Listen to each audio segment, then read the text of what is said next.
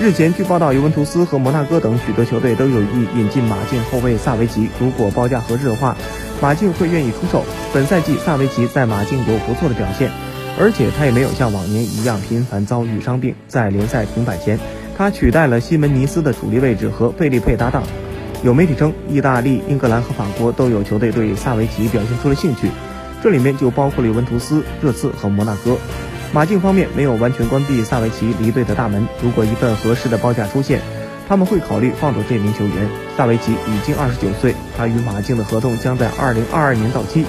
虽然在马德里过得很好，但他也知道这是自己争取最后一份大合同的机会。此前有消息称，尤文图斯想用道格拉斯科斯塔和马竞交换萨维奇，而摩纳哥则是与马竞有良好的关系。两队过去的交易包括法尔考、卡拉斯科和勒马尔等等。本赛季，萨维奇在各项赛事中为马竞出场十九次，打进一球。